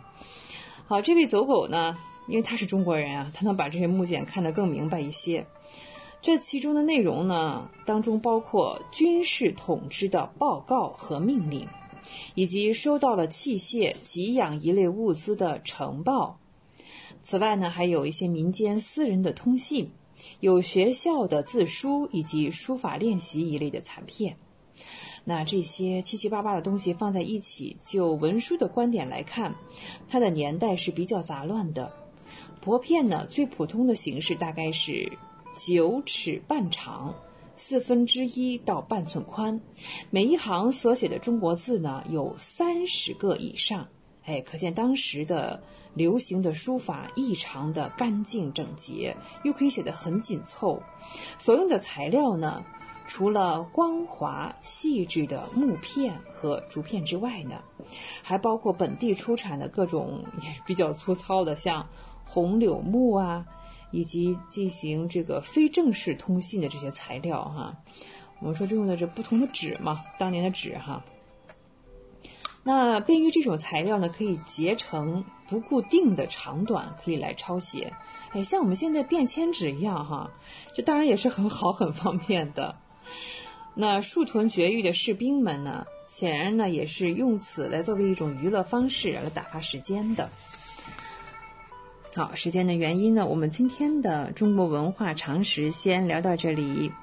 接下来呢，我们继续对中文小知识。今天的中文小知识呢，我们先来讲这样一个单个的字啊，一道词吧，叫凭。凭，凭是一个动词哈，表示依靠什么啊，根据什么，凭什么啊？对，我们要说啊这个干工作呀，不能光凭经验，还要有创新，对，不能总是墨守成规哈。口语当中，我们经常说是凭记忆。啊，凭想象，还有我们呢，还有可以凭什么？凭信用啊，对的，哈全凭信用。再像凭呢，除了作为这个动词，还可以做介词来使用。经常我们是凭加宾语再加动词。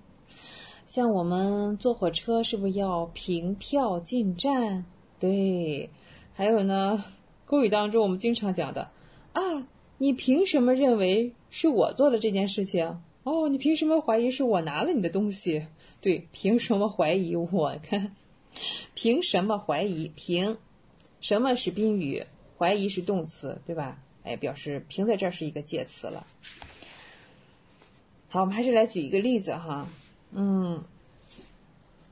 我们说小白啊，记忆力特别好。嗯，我们问他。小白，你以前去过这个地方吗？你是怎么找到的？小白说：“啊，我去过，凭记忆找到的。”好，我们再来看比较一组词，啊，发音是完全一样的，记录和记录。第一个记录的记呢是言字旁加上自己的己，第二个记录的记呢是绞丝旁加上自己的己。好，记录和记录，我们先来看第一个言字旁的记录。可以作为动词啊，比如说把我听到的话，或者是哎发生了什么事情，把它记下来，记录下来。对，记录下来。小白已经把这次会议的内容记录下来了。嗯，好，那记录呢？除了作为动词，它还是一个名词。嗯，小白第二天呢，把记录又重新整理了一遍。啊，前面不是把会议的内容记录下来了吗？对，第二天呢，他把会议记录又整理了一遍。哎，你看这个会议记录的记录呢，就变成了名词。好，接下来呢，我们再来看另外一个绞丝旁的记录。绞丝旁的记录呢，本身也是一个名词，它是说呢，在一定时期、一定范围内最好的成绩啊。我们经常说打破世界纪录，对，世界纪录就是这个记录。啊，还是小白吧。小白在这次比赛中打破了世界纪录。我们的小白是全才啊。啊，那记录同样作为名词，还有另外一个意思，是指呢对有新闻价值的事情的记载。哎，对有新闻价值事情的记载，这也叫记录。比方说纪录片，哎，纪录片，学校呢带领学生看了一部很有意义的纪录片。学校带领学生看了一部很有意义的纪录片。纪录片记录。好，我们还是来练习一下哈。比方说呢，小白又创造了新的奥运会纪录。好，这个记录我们用哪个呢？是言字旁的记录还是绞丝旁的记录啊？哎，对哈，一定时期、一定范围内最好成绩是绞丝旁的记录。看，小白呢？不是安排他来做会议记录吗？哦，会议记录，对，是我们讲的第一个记录，言字旁的记录。好，再说一个，小白很喜欢看新闻纪录片。哎，纪录片，我们也讲过作为名词的是吧？绞丝旁的记录，很好。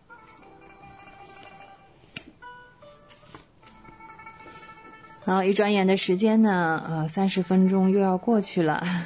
无论您身处何方，请不要忘记，中文了不得，中文不得了。我是轩轩，也欢迎您继续收听怀卡托华人之声的其他栏目。下期节目我们再会，再见。您正在收听的是怀卡托华人之声，调频立体声 FM 八十九点零，这里是新西兰中文广播电台节目。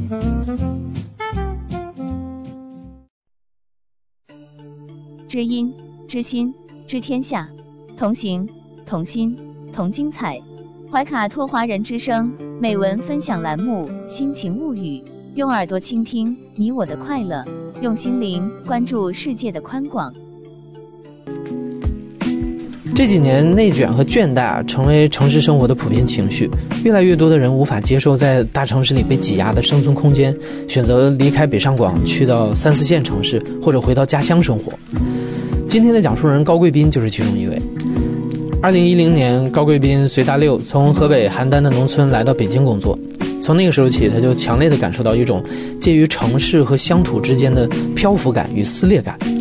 随着他在北京生活的时间越长，这种漂泊感没有消失，反而愈演愈烈。所以在二零二零年，三十三岁的高贵斌选择辞去北京的稳定工作，结束十年北漂生活，回到家乡邯郸开一家独立书店。这是一个听上去有点冒险的决定。回邯郸开书店，真的能解决他的身份焦虑吗？他的身份焦虑又到底来自于哪里呢？如果没有书我叫高贵斌，一九八七年生人，现在是在河北邯郸开一家独立书店，名字叫人间食粮书店。刚到北京的头几年非常受挫，因为我从小的生活是在邯郸市底下一个县的农村，家里边也没有人阅读，我的第一个文学偶像就是 就是孩子。是从那个高中课本上孩子的一首诗，就“面朝大海，春暖花开”。他的那种天才的那种故事，常常感召我，常常让我很着迷。就我会自我幻想自己也是那样的一种天才。从某种程度上，是孩子是击中了我，或者或者说把我带入到了这个阅读的一个世界。在高中的时候，其实学习也不太好，反正就是考上了一个本地的一个专科吧。那那时候也也也不好好上课，天天泡图书馆。那老老师在上面讲法律，然后在底下看卡夫卡。那时候还写诗，就那时候觉得自己好像还还可以，就自我感觉还挺良好，觉得自己可以成为一个写作者，或者是说觉得自己可以成为编辑啊，或者是就类类类似这样的一个一个一个一个从业者，有一个很模糊的一个目标，就是想要找跟文字相关的工作。但到北京之后，直接把自己的那那些幻想全部打掉了。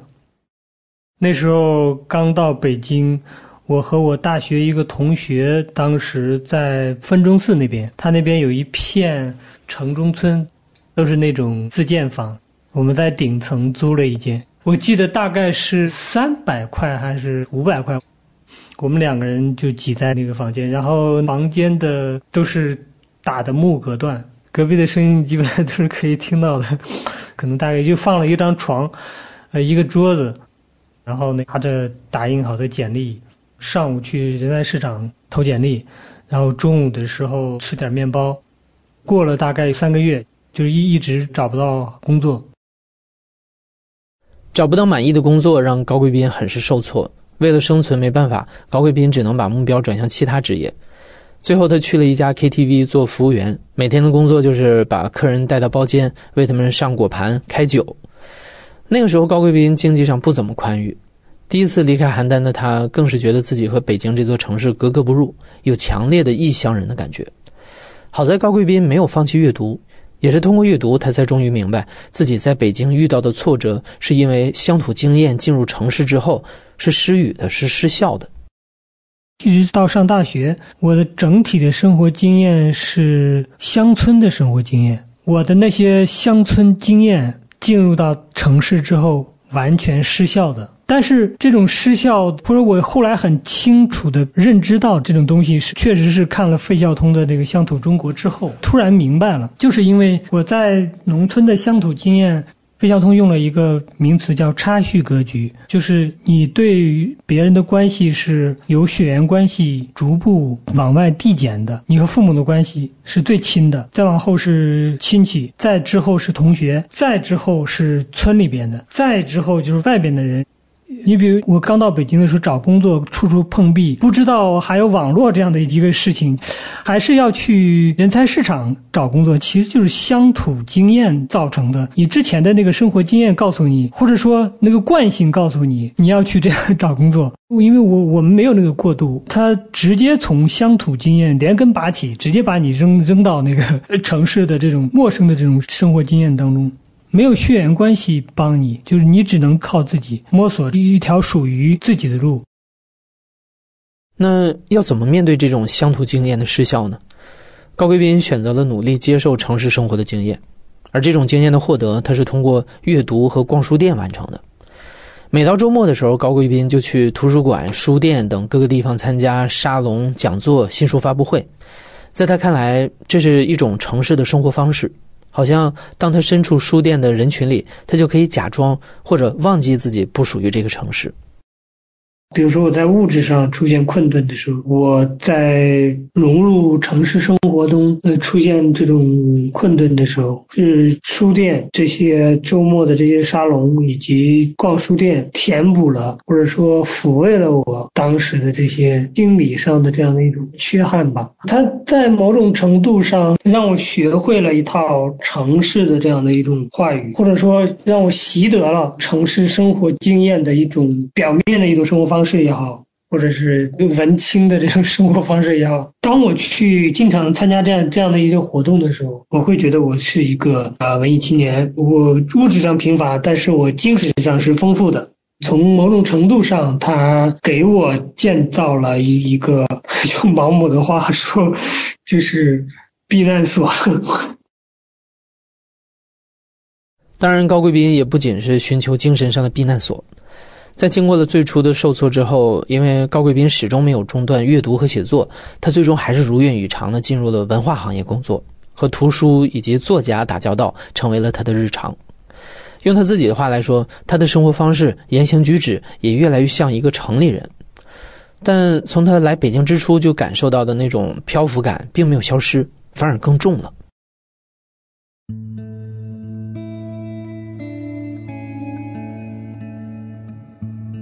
经常在跟别人聊天的时候，会有意无意的提到自己是农村出身、大专学历毕业这样的一种呃身份的一种标签，貌似是在做某种切割也好，或者怎么样也好，但其实，在自己内心深处是有对于农村老家那样的一种身份上的强烈的一种归宿感。我在北京的最后几年，我奶奶去世了，等于说我农村那个家，呃，已经没有人在了，等于说我心目中的那个老家，心中最深处的那个认同，已经崩塌掉了。但是你说在北京，它是我的家吗？就是你始终无法认为在北京租的那个房子它是你的家，然后你在北京的那种生活看似是一种安稳的生活，所谓的朝九晚五，但其实它是实质上的一种漂泊生活。如果要用。呃，费孝通老先生说的这种乡土中国的这样的一种方式表述的话，就是你乡土的那个归属感，呃，不存在了，然后你城市的这个归属感，它又没有建立起来，就它让我处在一种夹缝当中，生活没有支点。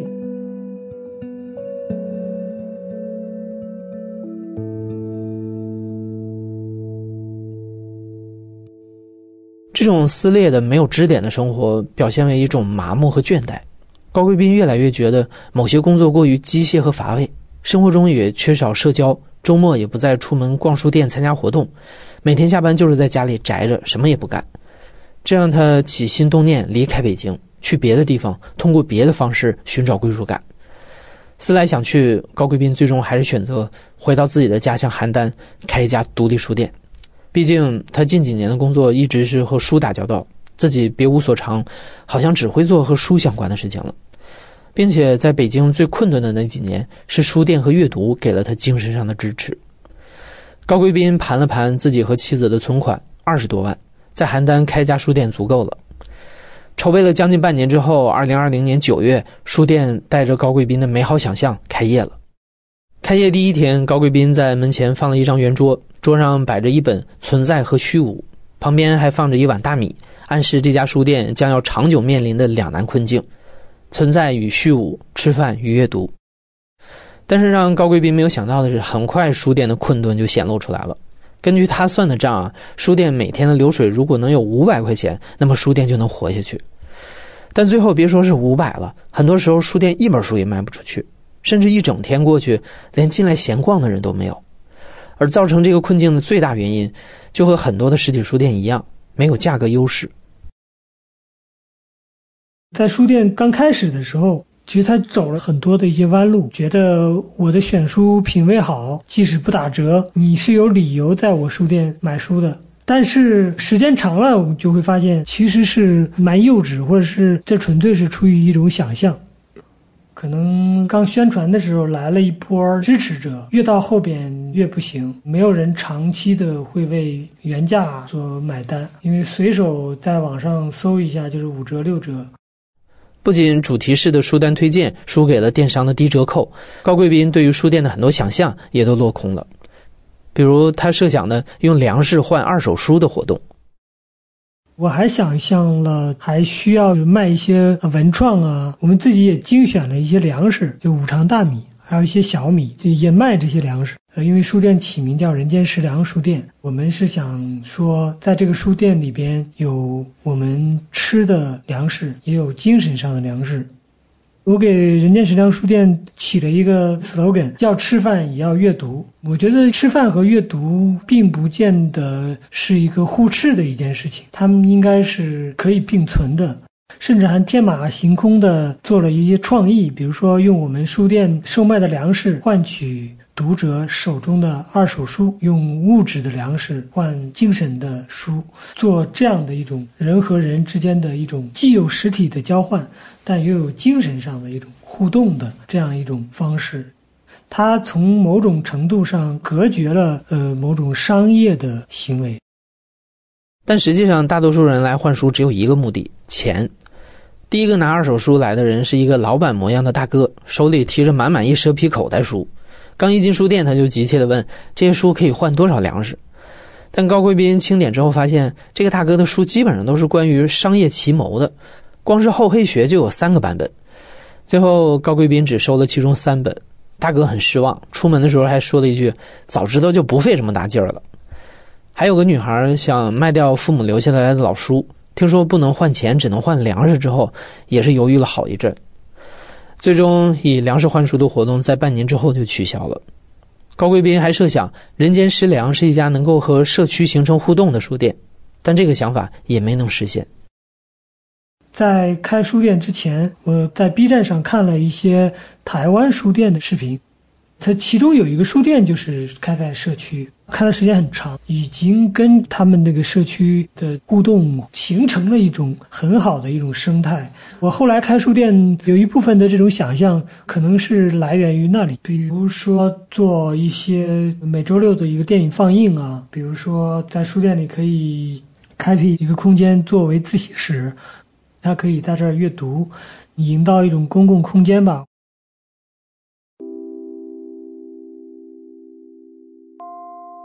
我们还在装修的时候，小区有一个医生，他看见我们书店有这样的一个空间会员嘛，那时候是一千块一年，他就交了一年。他在那一年里边可能就来了三次，就就没再来。甚至有的他们信誓旦旦说每周要借多少书的，办了会员之后，刚开始能维持，但后来这个热情就消散了，感觉跟办健身卡似的。刚开业的时候，书店晚上的时候，书店进来一个大概三四十岁之间的一个女士，她买了一本书，因为我们的阅读空间是需要消费才能坐下看书嘛，在她看书的中间的时候，有人给她打来微信视频。原来是他家的两个孩子问妈妈你去哪儿了，然后他说我在外边办点事儿，就一会儿就回去了。就是我后来才明白，就这位妈妈其实是不想在家带孩子，想找一块自己的清静的公共空间也好，或是怎么样也好。就是在大城市可能这种公共空间比较多，但是在我们这个小城市里边，就这样的公共空间不多。他只是短暂的做一种逃离，因为他后来也没有再来过。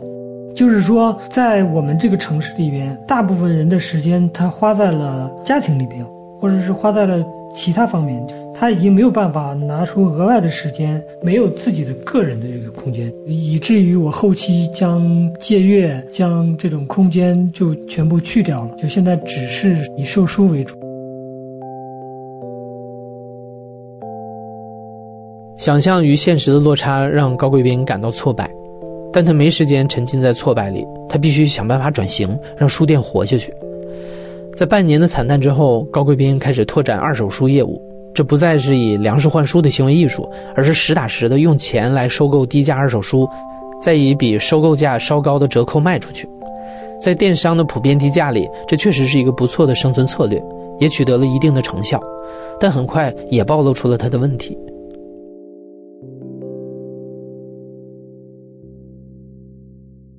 因为我书店的选书是有自己独特的品味的，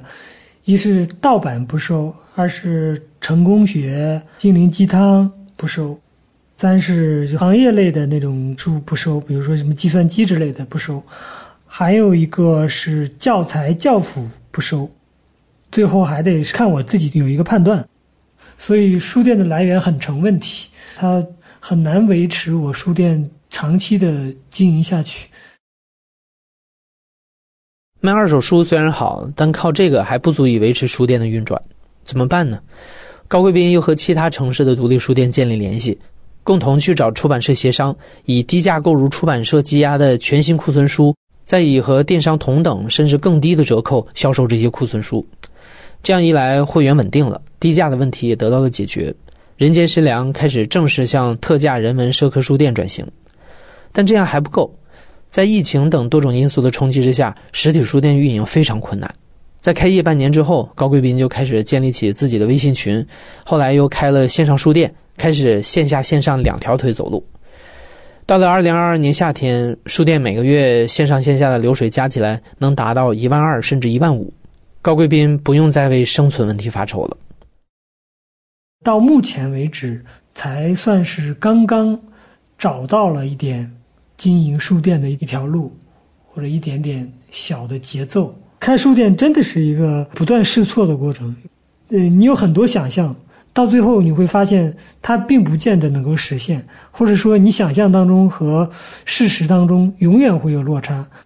但你如何把这种落差及时的调整过来？我觉得这可能是开独立书店。背后一个巨大的引擎，它可以支撑你有这个信心去不断的做调整。高贵宾所说的支撑他不断试错和调整的引擎究竟是什么呢？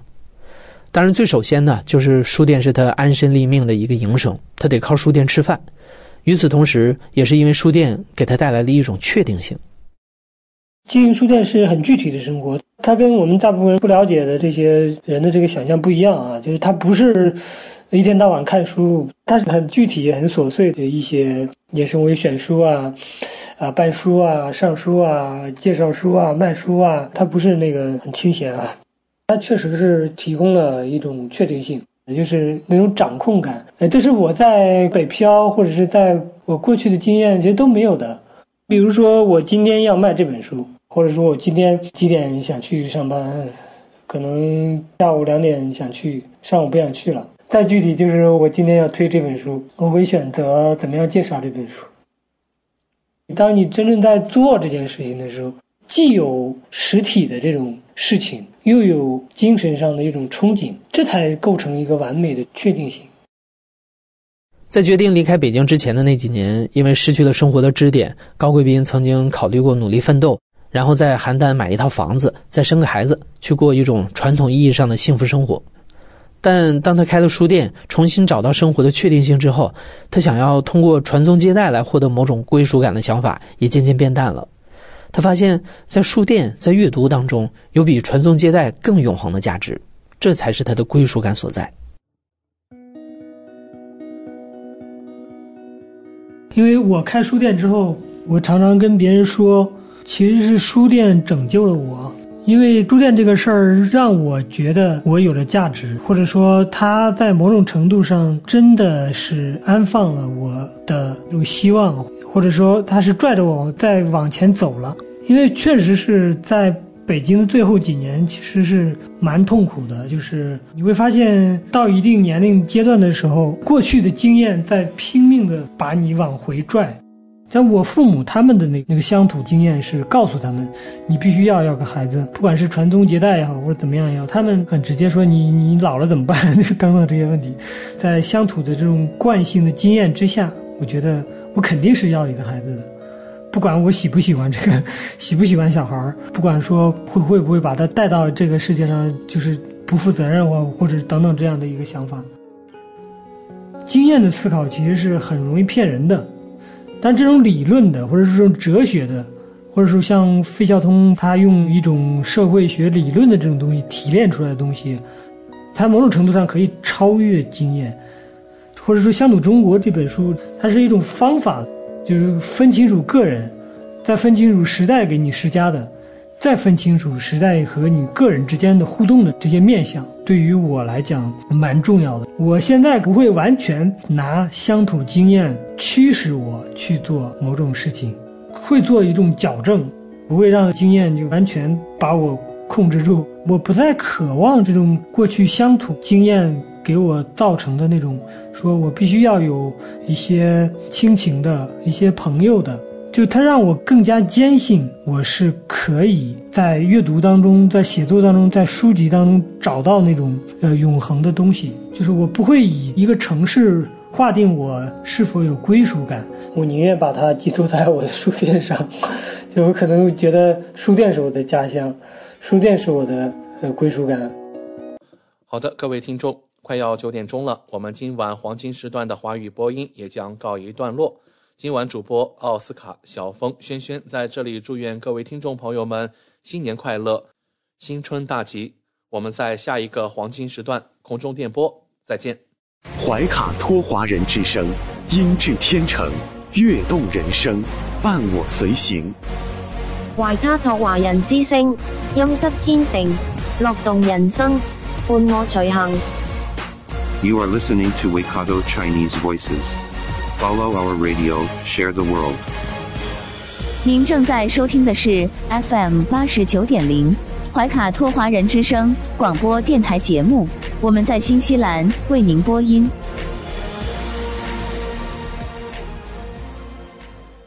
Thanks for listening to this Free FM podcast. If you want to hear more content like this, you can support Free FM via Patreon. Head to patreon.com slash freefm89 to find out more.